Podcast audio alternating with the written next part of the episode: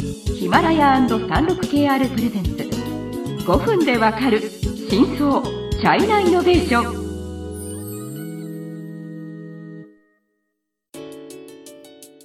皆さんこんにちは。36KR ジャパンの委員です。はい、日本経済新聞の山田です。はい今回は変貌する中国自動車産業の4回目です。はい、前回はケースを担う、まあ、ケースを支える中国の企業、うん、前回言ったのは割と大きい、大企業が多いんですよね,、ファーウェイとかバイドゥとかあるいはか、いわゆる自動車メーカーではないところですね。そうですね。本当に進行のところうん。は、今日ちょっと触れたいと思います。はい。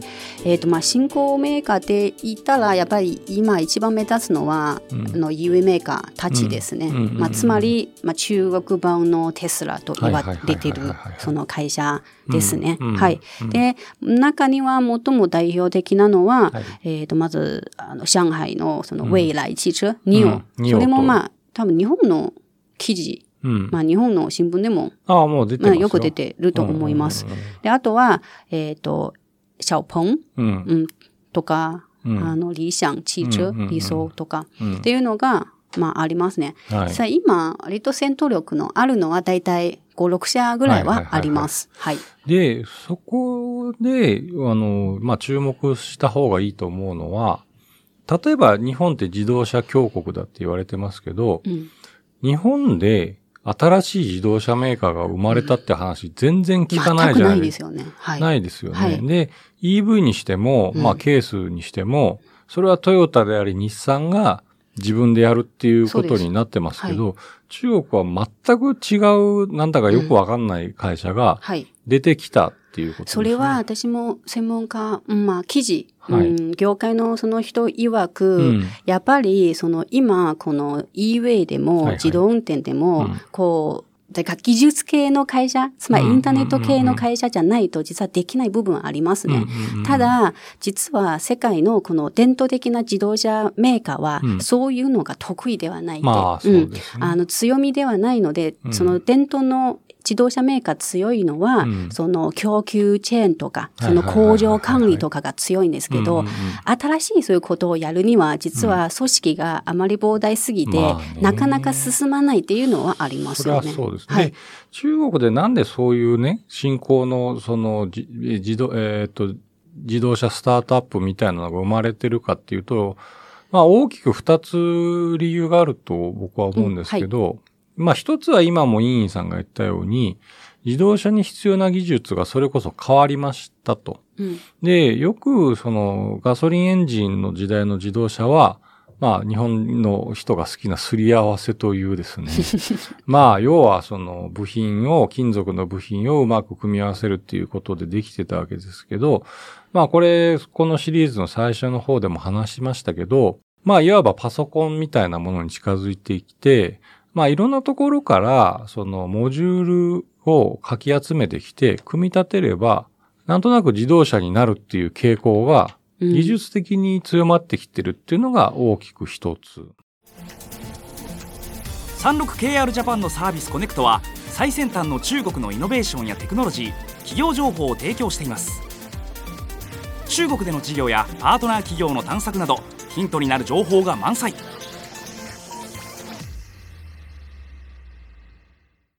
でもう一つは、あれです。それこそこれもこのお番組の何回、何週間前にお話ししましたけど、中国のスタートアップのエコシステムっていうのがここ数年で出来上がって、まあ、シリコンバレー型のイノベーションと言いますが、つまり、なんかの技術とかアイデアを持ってる人に対して、その、まあ、ベンチャーキャピタルからの投資がドワーッとつくと。そうです。となると、なんとなく企業の形ができてしまう。うん。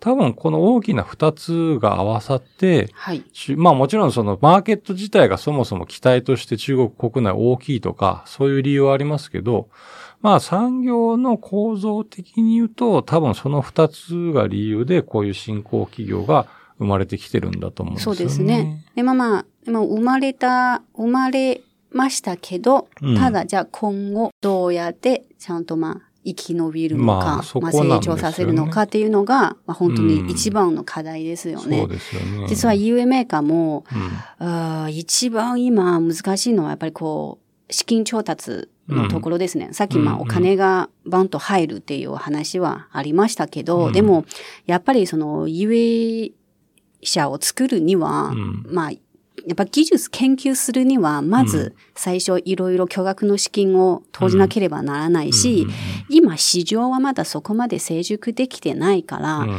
そんなに売れてないし、じゃつまり本当にもう、ただただ赤字を、まあ、その出続けるような事業ですよね。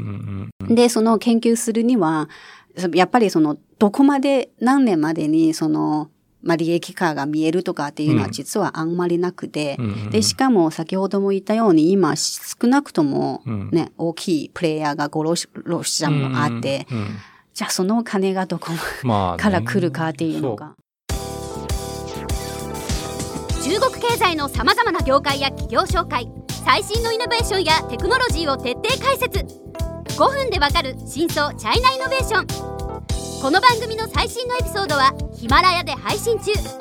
今すぐヒマラヤのアプリをダウンロードして要チェック。例えば、ニオとかも上場してるから、はい。まあ、ちょっと違うかもしれないですけど、まあまあ、ますよねその苦戦してますけど、あの、いくつか理由が、まあ、それもあって、まずは、その、上場前の会社っていう意味で言うと、うん。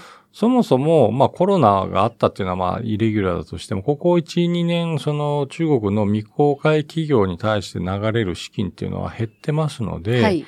まあ前みたいにバブル的にうん資金調達できるっていうことは、な、やりにくくなりましたねっていうことが一つ。あと、まあ、今、政府主導の、うんまあ、結局資金調達をうん狙うっていううん UA メーカーが多いんですね。はい。で、あとはですね、その、お EV の販売に対する補助金が切れるっていうことがあっそうですて、ねそもそも仮にそのちゃんとした商品を作ったとしても、うん。うん。売って回収するっていうことはなかなか難しくなってるっていう、こういう背景もあると思います、ね。そうですね。あと、まあ、あと前回もちょっと出た、あの、テスラも、あの、うん。今中国で、どんどんどんどんコストを下げて、はい。あの、売ってるのでうん、もともと正直テスラが一番、あの、値段が高く、で、うん。中国の EV 化は、どちらかというと少し、なんかミドルか、ちょっと低い値段で売ってたんですけどでも今テスラがやっぱり値下げ続けてるのである程度みんなは同じステージうん。で、こう、うん戦うことになっちゃうのでうん、まあ、それもまた今中国の新興 EV メーカーにとっねてつ、まりそれはブランド力はテスラの方がブランドありまますよ。はいうん。それは認めます。はい。で、これはまあ、競争、いわゆる、いわゆる競争が激しいっていう、まあ、結構苦しい、激しい環境。えーですね。で、うんあとは人材ですね。はいうん、そのも、まあ、今までの伝統的なその自動車産業の、まあ、うんもちろん人材も、まあ、必要ですし、うんでも本当に逆に一番優秀な頭脳を集めないと、ううんんその、まあ、発展できないそういう産,、うんうん産業だと思いますので、はい。で、まあ、よく見ると、うん結局今の新興 UA メーカーの、えっ、と、構想部、はいはい。たちは、全部、まあ、アメリカの、うん。例えばシリコンバレー出身、あの、うん。グーグルとか、いつまり AI の強いそういう会社から出てる人か、あるいは国内ですとバイドゥ出身とかの人が多いんですよ。ただ、じゃあそのシリコンバレー、もちろん、まあ正直それも業界の人に聞くと、うん。やっぱりシリコンバレーとか、米国のその背景をなんとなくこうあると企業の価値が上がるんですよ。それは技術とか商品とかの問題じゃなくて、ブランドブランド、力まあブランドも大事ですよ。つまりこううん資金調達するには、まあストーリーを述べるんじゃないですか。やっぱりそこのもちろんそういうチームとかどこの出身とかっていうのがうんまあ大事ですしうん、でも逆にどこもシリコンバレー出身の人材が欲しいから、そこはまたいっぱいお金をこう出してうん、こうスカウトするじゃん。だからそこはある程度、ある程度無駄なコストはやっぱり発生してるんですね。でも、うん、業界としてはそこまで成熟できてなく、うんだから人材の定着もちまあ、ょっと弱い。多分、うんちょっとその本当に EV が定着する時期よりも早く EV メーカーがどんどん出ちゃったっていうのはあるでしょうし、はい、はい。そもそも全部が EV になるのかっていうのもそれもわかんないし。そうです。ね。だって今、一時期はすごく、あ、EV、EV って言って、でも実は今、補助金とかが減ると、買う人もうん。すごく減ってるし、ううんん。で、あとは、さっきの、その、新興のメーカーができやすくなってるっていう背景と、まあ、いわば、なんていうのかな、その、裏と表の関係にありますけど、ということは、その、いろんなとこから人材も取れるけど、うん。すぐいなくなっちゃうそう。こともある。です。ここで多分ね、一個問題になるのは、うんその自動車って、まあ、これ言うとパソコンメーカーの人とかに怒られるかもしれないけど、あの、自動車ってやっぱり人の命がかかってるから、うん。あの、壊れていいっていうものじゃないじゃないですか。すね走ってるはい途中に、はいそうするとやっぱり、なんていうんですかね、その、品質、品質っていう意味はその売った瞬間の品質っていうよりも、例えば10万キロ走っても無事でしたっていうようなことを達成するには、うん。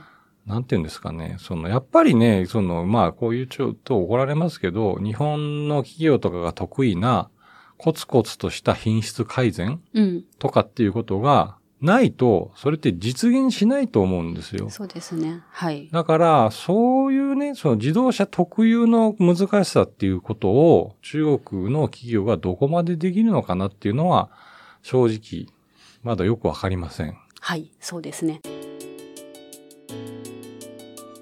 はい、時間になりましたので、また次回、えーまあ、中国は今、えー、とケースが、えー、とここまで進んでいて、まあ、いろいろ、まあ、新興のそういうプレイヤーもあー出ておりますが、まあ、今日本のその状況とじゃあ,、うん。まあ日本企業と中国企業は今後どう向き合うのかっていう話を触れたらと思います。はい、楽しみにしていてください。